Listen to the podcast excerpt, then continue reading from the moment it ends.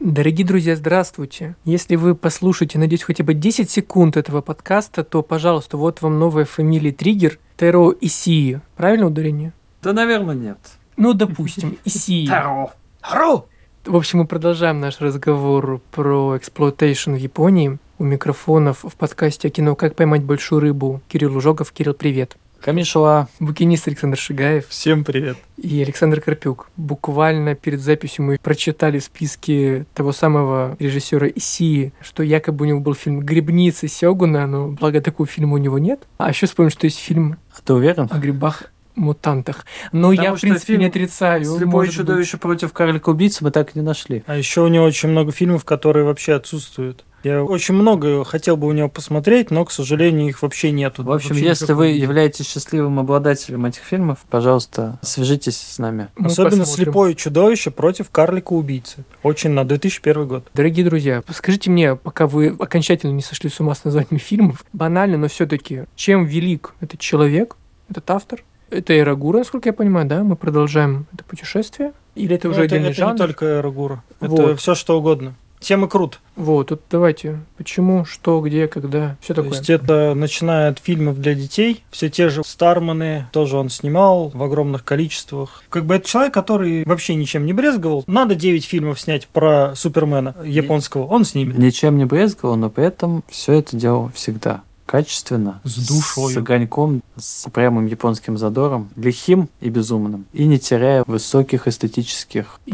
Позиций, идеалов, да, которые всегда, всегда где-то есть, и дань им Исии отдает. У него так много фильмов, я хотел спросить, вы прям скроллили, скроллили, он очень много снял, да?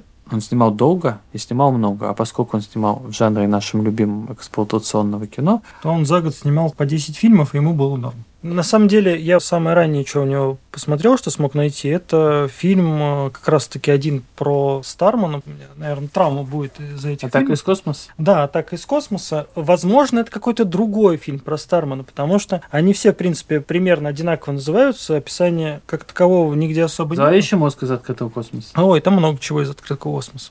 То есть это прям калька из Супермена, где он всех спасает. Сделано это максимально задешево. То есть видно, что в этом же помещении, возможно, в этот момент еще один фильм снимали. И таких фильмов у него много. Он такой снимал где-то год до шестьдесят пятого, насколько мне помнится. Половина фильмов на том же Кинопоиске, если посмотреть, они даже без афиш, без переводов, без всего. И найти, я думаю, это довольно сложно будет. Это только на каких-то уже, видимо, японских торрентах надо искать. Ну, я посмотрел, там семьдесят девять фильмов, простите, у него снято в качестве режиссера. И мне кажется, да, что нам нужно найти человека в Японии, который мог бы нам с этим помочь. Мы, правда, ничего не поймем, тоже нет русского перевода. Я... Прислать нам «Слепое да. чудовище против карлика-убийцы». Ну, можно даже без любого перевода. Мы посмотрим. Мы там, не... в принципе, можно без перевода, это правда. Мы ничего не потеряем. В конце концов, действительно, перевод, он мешает наслаждаться оригинальным фильмом зачастую. Будем честны.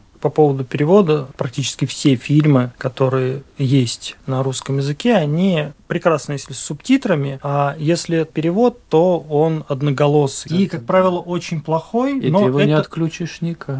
Это вообще никак не мешает, потому что я смотрел фильм «Путь Бахати», и там вообще русский перевод практически не было слышно. То есть оригинальная дорожка, она громче, чем русский перевод. И мне это вообще никак не помешало, потому что все понятно. Есть перевод, нет перевода, да бог с ним. В конце концов, я считаю, что настоящее кино, оно способно и без всякого перевода проникнуть куда надо и сделать то, что должно с человеком. Так не, что... Непереводимое кино слов. Нас это не остановит, и пусть и вас это не остановит. Скажите мне, кроме разнообразия... Бонзай. Бонзай, да. Кроме разнообразия жанрового... Да, несмотря на то, что Исии был действительно многостаночником эксплуатационного прекрасного японского кино, наибольшее признание и любовь зрителей он завоевал, являясь одним из пионеров и апологетов того самого эрогуро, то бишь эротического кровавого гротеска. Даже, наверное, в случае с Исии надо сказать кровавого эротического гротеска. Ну, хотя когда как. В общем, как эти слова между собой не меняйте по порядку, в общем-то, на каждый из подобных случаев найдется один, а то и не один фильм Исии. И вот, собственно, садизм Сёгуна, он же «Радость пытки», как мы его охарактеризуем. Да там всего поровну, мне кажется. Это золотая, золотой канон. Вот. Собственно, после него же он еще несколько фильмов снял. Да, кстати, забавно, я потом смотрел, что сиквел «Садизм Сигуна» снял уже другой японский режиссер. Но при этом у Исии у него еще несколько фильмов в той же тематике. Конечно. Это был успех. Это был успех. Собственно, «Садизм Сигуна» и «Радость пытки». Я не знаю, насколько локализация названий имеет общего с оригинальной. Скорее всего, никакого. Скорее всего, никакого. Но она хороша тем, что в обоих этих названиях раскрывается тема фильма максимально точно. Там есть сёгун. Ну как сёгун? Он даже не сёгун, насколько я понимаю, а чиновник, который поставлен судебной и тут же исполнительной власти, он исполнительный смысл, который приговор в исполнение приводит. И вообще это альманах. Три истории из судебной практики Министерства японских пыток. Истории, как женщины попадают в пыточную к садисту Сигуну, который тот еще Садист. Садист, да, простите за тавтологию. Ну нет, нет, у него есть напарник, который, видимо, еще молод, и садизм этот не приемлет. Не разделяет, да. Собственно, рассказы как раз от его лица. Да, он, ну, истории сами по себе, кстати, интересные. И Исии мастерски снимает и эротические, и драматические, и кровавые сцены.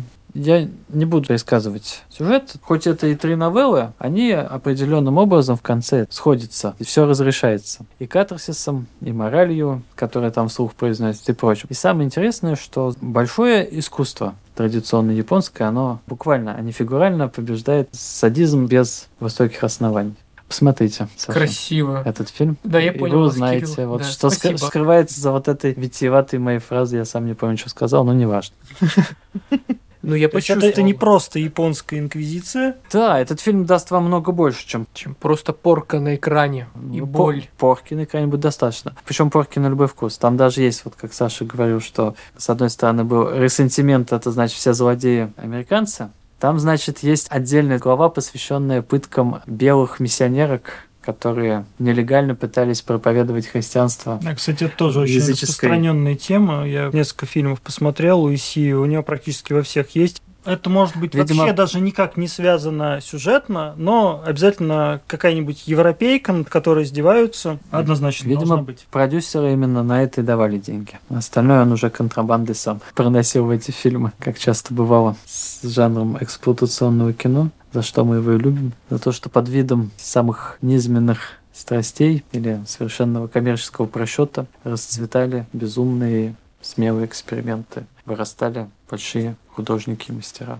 Прекрасно. Вдохновил прямо. Из семидесяти девяти фильмов теперь один точно хочется посмотреть после такого бурного описания от Кирилла. Единственный фильм этого прекрасного автора и художника, который я посмотрел к сегодняшнему уроку, это «Ужасы обезображенного народа». И, как оказалось, в прошлом выпуске мы это обсуждали, что этот фильм, его, да, не показывали около тридцати лет как раз из-за того, что там... А... Обезображенный народ. Обезображенный народ. Ты да. Вот посмотрел просто, взял и посмотрел. А люди не могли тридцать годами. Лет ждали, годами. ждали. А почему не могли посмотреть? Не потому, что так страшен этот народ, а потому, что там раскрывается табуированная тема, это большая японская травма, связанная с мутациями, потому что, как все мы знаем, Вторая мировая война для Японии закончилась испытанием ядерного оружия, как Хиросима и Нагасаки, и последствия коснулись в Японии, если не лично каждого, то... То многих. То не было того, кто бы не чувствовал страха, ужаса перед произошедшим.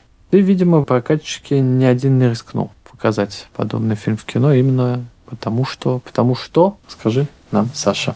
Что же там... Что за, там за произошло? Народ. Там начинается почти традиционный детектив в этом жанре. Ну, я просто вот... А черный... потому что это экранизация... Ну, и Уэллса же. Ну, фак... Не, а, Рампо. Ну, это как бы Рампо. Рампо, это понятно, да. Рампо написал же... свою версию «Острова, Острова доктора Моро». Да. Хотя все начинается довольно мило. Ну, относительно мило. Но если назвать милым дурдом, да, психушку, да, и человека, который там оказывается, и не понимает, что происходит, и он пытается понять тайну своей семьи. А вот когда он уже отправляется в путешествие для того, чтобы это понять, оказывается на очень необычном острове. Вот тогда уже мы узнаем очень много интересного, и там есть такие сцены, которые, ну, вот ты в прошлом, да и в этом выпуске говорил про эстетику смерти, про ужас. Мне кажется, не всякий европейский зритель поймет вот эту эстетику именно в этом фильме в том числе. Хотя мне понравилось, что в случае с «Черной ящерицей», что вот в случае с этим фильмом ближе к концу ты чувствуешь себя по ту сторону. Хотя почти все сюжеты довольно реалистичные, и я уверен, что там нет какой-то прям гипермистификации, ну да, там мутанты-люди. Не произведенное впечатление меня от этого вашего фильма, и я так чувствую... Тебе не снится в страшных снах папа главного героя? Ой, папа прекрасен. Такой вообще мужчина обаятельный. Он, кстати, просто. Несколько раз еще потом снимался у Исии, причем таких же играл, да, у него это прекрасно ну, получается. Он очень хорошо это сделал. Вот то, о чем я говорил в первом выпуске про японский эксплуатейшн, они очень органичные, очень классные. Ну, это, как правило, театральные да, актеры, да, да. И по ним это видно. Главный злодей, он очень колоритный персонаж. Вы поймете, кто это, когда он появится на экране. Он будет танцевать... так как вы никогда не сможете. То, что не сможете. Вы не сможете даже себе представить, что так может танцевать. Так Если что... вы, конечно, не знаток японского традиционного танца. Но даже в этом случае там есть чему вас удивить и попугать. Теперь расскажите мне, дилетанту. Не будет, конечно, просто, что это было, но все-таки, что вы можете рассказать мне об этом фильме, потому что, я повторюсь, я смотрю не так много, а мне интересно. И учитывая, что мы ведь его выбрали, да, фактически из всего этого массива фильмов по каким-то причинам, но... Потому что он О. крутой. Вот. Вот, собственно... Но у него, во-первых, такая да. крутая история. Во-вторых, он для вот этого субжанра тоже знаковый. Он у Исии один из самых сильных. У него крепкая, интересная литературная первооснова имеется. Танцы замечательные. Если мы вас еще не убедили смотреть избранные Эдогавы Рампо, или же, как, Саша, ты говоришь, «Тайна ужаса изуродованного народа». Изуродованного ведь? Обезображенного. Обезображенного. Ну, это а как по-японски, кстати. Да. По-японски? Прочитай, Саша, Выходи, чтобы я прочитал? Да. Куюфу кикей нинген, Эдогава Рампо сэнцу. Ну, кстати, видимо, правильно привели. С этим фильмом мы вроде разобрались. Теперь Саша поделится своим списком просмотренного. Ну уж не такой уж и большой список, но, но суть в том, что Исии, понятное дело, снимал не только Ругуру. Я у него посмотрел еще несколько фильмов довольно интересного жанра, который тоже в тот момент появлялся в Японии. Ну, как мы все знаем, что у них есть много фильмов про якудза. И Исии снимал фильмы про женщин-якудза. Слабость была у человека к женщинам. Поэтому он решил, что снимать фильмы про женщин-якудза тоже будет неплохо. Он не первый на этом поприще, но, тем не менее, фильмы у него очень неплохие. Я посмотрел у него «Проклятие слепой женщины». То есть, что характерно для этих фильмов. Естественно, там очень много обнаженки, сильные женские персонажи. Не просто так женщины-якудза, они предводительницы кланов. Мужские персонажи либо им помогают, либо им противостоят. Насколько мне известно, он не очень любил снимать фильмы, где есть бои, но при этом боевые сцены у него сделаны великолепно, очень оригинально отсняты. То есть ты, когда это смотришь, понимаешь, что ты действительно смотришь азиатский фильм. То есть это снято, как потом снимали Джон Ву и вот эти вот все ребята, которые перебирались в Голливуды и уже туда все это переносили. Как правило, начало большей части этих фильмов – это замедленный бой. Куча на кучу, либо один против другого, но это бой под характерную музыку, под кровавые титры, которые ударами катаны выбиваются.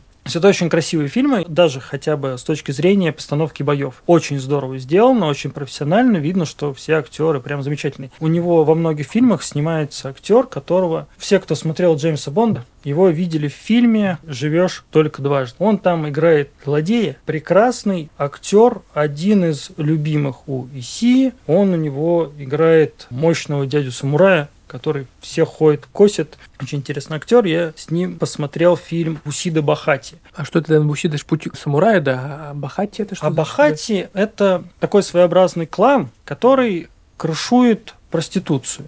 У этого клана есть разрешение от императора заниматься проституцией. То есть ни у кого больше нет, а у них есть. И вот этот вот актер Тэцура Тамба играет убийцу, которого этот клан нанимает для того, чтобы убийца помог разобраться с негодяями, которые пытаются у этого клана бизнес-то их отжать. И что интересно, во многих фильмах есть тема с наркотиками еще до кучи. И очень часто эти фильмы ближе к концу внезапно идут в отрыв и переходят в такой вот прям психоделический трип. То есть когда в «Путь Бахати» показывают, как главный герой, укурившись опиумом, бьется с толпой народа, это очень интересная сцена. Он там всех рубит, и при этом его самого рубит от опиума. А ему это кажется, или это на самом деле происходит? Это на самом деле происходит. То есть его накурили опиумом и отправили воевать. В общем, это надо видеть. Сцена идет, наверное, минут десять, если не больше. Снято это очень оригинально. Причем, что интересно, Исии умудрялся, как правило, в одном фильме очень много всего накрутить. Вот фильм «Проклятие слепой женщины», например, там есть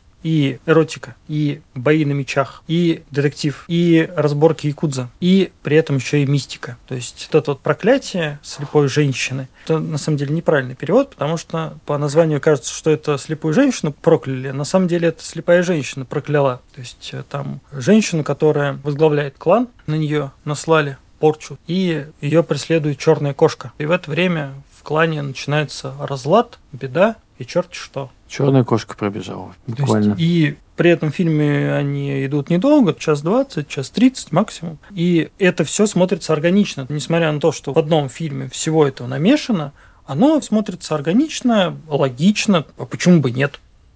Я бы хотел уже по традиции по-японски прочитать, раз уж я тут лингвист. Давай, давай, конечно. Хикири мен бакуто нобарейду такахада. Проклятие слепой женщины. На русском все просто, а там четыре слова. А ты говоришь, что она переводится наоборот. Это, это проклятие насланное слепой женщины. А, собственно, как раз четыре мы... слова. Просто русская локализация решили, что да, так, ну, фильм с четырьмя словами зайдет меньше, чем фильм с тремя словами в названии. Вот и вся тайна проклятия слепой женщины. Ты когда описывал фильм, сказал, там есть все, да там и эротика, и драки на мечах, и немножко мистики. Я подумал, стандартный день любого японца, да. Якудза, бои на мечах, эротика, мистика. Ну, а в принципе, вот этот весь пак, он, мне кажется, идеально подходит для стереотипного какого-то восприятия. Мне кажется, наоборот, это стандартный день того, чего нет в жизни. Да, японцы. Практически там любого японца, учитывая то, насколько часто их жизнь бывает зарегламентирована и предопределена едва ли не заранее, поэтому... Поэтому все в этом фильме и есть. Да. Все, о чем мечтается вашей томящейся душе. У тебя еще есть что-то в твоем списке из фильмов? А дальше их а нет, дальше... на самом деле. Там... А дальше случилось страшное... Их перестали переводить на русский. К сожалению. Фанаты потому... не выдержали. Потому и что... выпускать на пиратских ви эйч эс. Кошмар. Он в какой-то момент... стал менее популярен в Японии, но в девяностые случилось его возвращение, и мне вот очень хотелось как раз посмотреть фильмы, которые он снимал в девяностые, потому что их э, награждали чуть ли не в Каннах. В общем, какие-то награды он довольно серьезные получал за эти фильмы, но их на русском нет. Что там, мы, к сожалению, узнать не можем.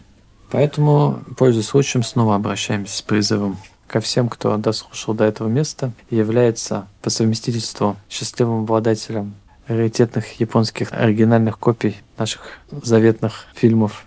Как про там? Карлика. Про, про карликов, да, которые сражаются со слепым чудовищем. Люди ведь не поверят, что это настоящее название, понимаешь? Настоящее название. Но я знаю. В наше время просто... легко все проверить. Да. Поэтому... Слепое чудовище против карлик-убийц. Мне а очень кто, хочется. А кто из этих двоих антагонист? Победил? Ну, ну или да. Возможно, никто. Есть же прекрасная песня у Вадима Степанцова про карликов и женщин. И там в конце песни погибли и те, и другие. Так что, возможно, здесь так же. Сейчас здесь звучит «Бахать компот». Карлик мочит женщину, женщина бьет карлика, трупы сносит в океан, мутная неварика. Карлики и женщины, дураки вы что ли совсем? Мир огромен и красив, места хватит всем.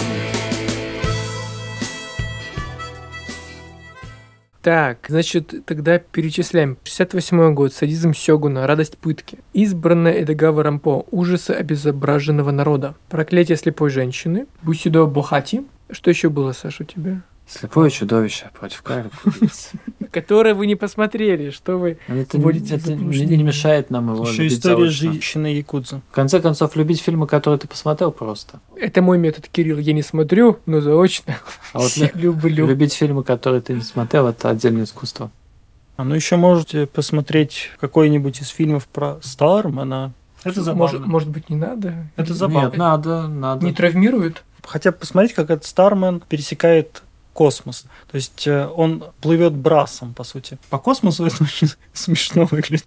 То есть, представляем, в киностудии, наверное, да, в павильоне лежит, да, и плывет, наверное. Нет, да? Его подвешивают. Он, а, яв... он явно висит, потому что у него костюм торчит. Топорщится. Троса не видно, благо, а костюм топорщится. Красно. Я вот. Обожаю такие фильмы. Брасом летит через космос. Спасать Землю от инопланетян. Я вспомнил прекрасную экранизацию Толкина у «Властелина колец». То же самое примерно было, когда Гэндальф летел на орле. Простите, вот просто загуглите. Вот «Властелин колец» и Гэндальф летит на орле. Это да, просто... Они еще там на санях катаются. И... Брасом не брасом, но вот глобально-то на самом деле за годы, прошедшие с момента создания Стармена, в кино про супергероев ничего не изменилось. Ничего не изменилось. Как летали они сквозь космос, ну сейчас они, может быть, более эффектно летят, да. Сейчас костюм так не запорщится. Uh-huh. Да, но это ведь тоже, еще надо это посмотреть будет сто лет спустя. И... Будет тоже смешно. Еще неизвестно, вот... что смешнее будет выглядеть. Да. Нет, вот вы знаете, кстати, я вот сейчас, когда смотрю съемки с этих всех фильмов, там немного компьютерной графики, они же стоят просто в костюмах с датчиками среди зеленого фона. Вот, и но и опять все... же, мы же не случайно говорим о том, как эксплуатационное кино всех победило. Тут еще надо делать ставку. Тогда это было дешевое кино для подростков. А сейчас это самое дорогое кино для всех. Такой путь оно проделало. А мы идем народным кинопутем. А мы идем назад, да. Ну что, тогда заканчиваем наш сегодняшний разговор про Тэруо Исии. Все выучили, записали. И пошли искать нам японский слепого. Ад ты тоже да. не нашел? Mm-mm. Ну еще японский ад можно. шестнадцатилетний Рика пытается сбежать из секты, но вместо этого попадает в ад, где встречает демонов и души грешников. Вот на этой... Божественная комедия ноте, какая-то, да. Почти. Мы и закончим наши. Прекрасно. Ой, прости, Саш, я отнял. Нет, нет, нет, прекрасно. Говори, говори, наконец-то это произошло. Ребята, исторический момент. Кирилл прощается вместо меня. Давай. На этой торжественной ноте мы и закончим наше сошествие в глубину фильмографии Исии. С вами был Кирилл Ужогов, то бишь я, Александр Карпюк. Пока-пока. И Саша Шигаев. Всем пока.